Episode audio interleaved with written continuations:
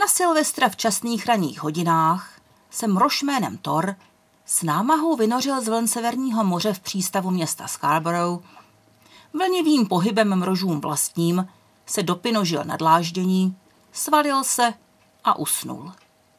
Okamžitě se kolem se běhli dobrodějci toužící Tora zachraňovat a zatímco prý se čtyři organizace přeli, jak nejlépe ho zachránit, spinkal Thor, obklopený kordónem policajtů, jako nadrozměrné miminko.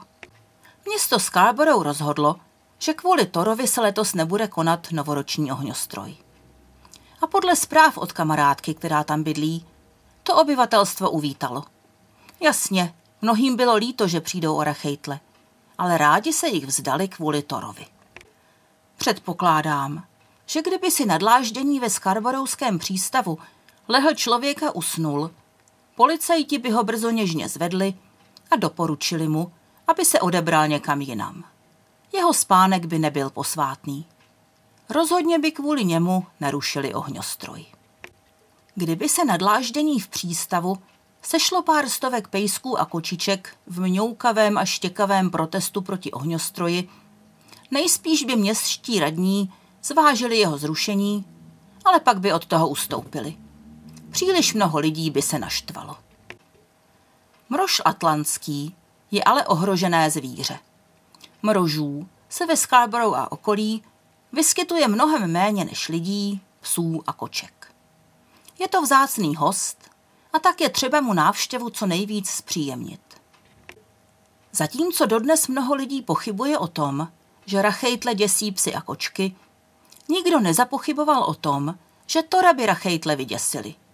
Přestože je Thor, aspoň podle jména, severský bůh hromu. Kamarádka mi říká, že ani ukrajinští a syrští uprchlíci, kterých ve Scarborough a v okolí najdete řadu, ke zrušení ohňostroje nijak nepřispěli. Přitom řada místních lidí, kteří s nimi pracují, městské radě opakovaně vysvětlovala, že většina uprchlíků před válkou má z ohňostrojů hrůzu. I když vědí, nebo aspoň doufají, že jim tyhle rachejtle neublíží, příliš jim to připomíná hrůzy, které zažili a vůbec to nesvědčí jejich duševnímu zdraví. Je to prosté, milý vocne. Boj za cokoliv či proti čemukoliv potřebuje svou tvář. Anonymní uprchlíci nestačí, tak jako nestačí anonymní psy a kočky, či jejich paničky a páníčkové. A vousatý, sádlem zalitý a přece tak kouzelně miminkovský čumák mruže Tora se takovou tváří stal. Večer se ale Thor probudil a odebral se zpátky do oceánu. Ohňostroj ve Scarborough se konal. Ani bůh hromu před ním nezachránil všechny lekavé tvory v okolí.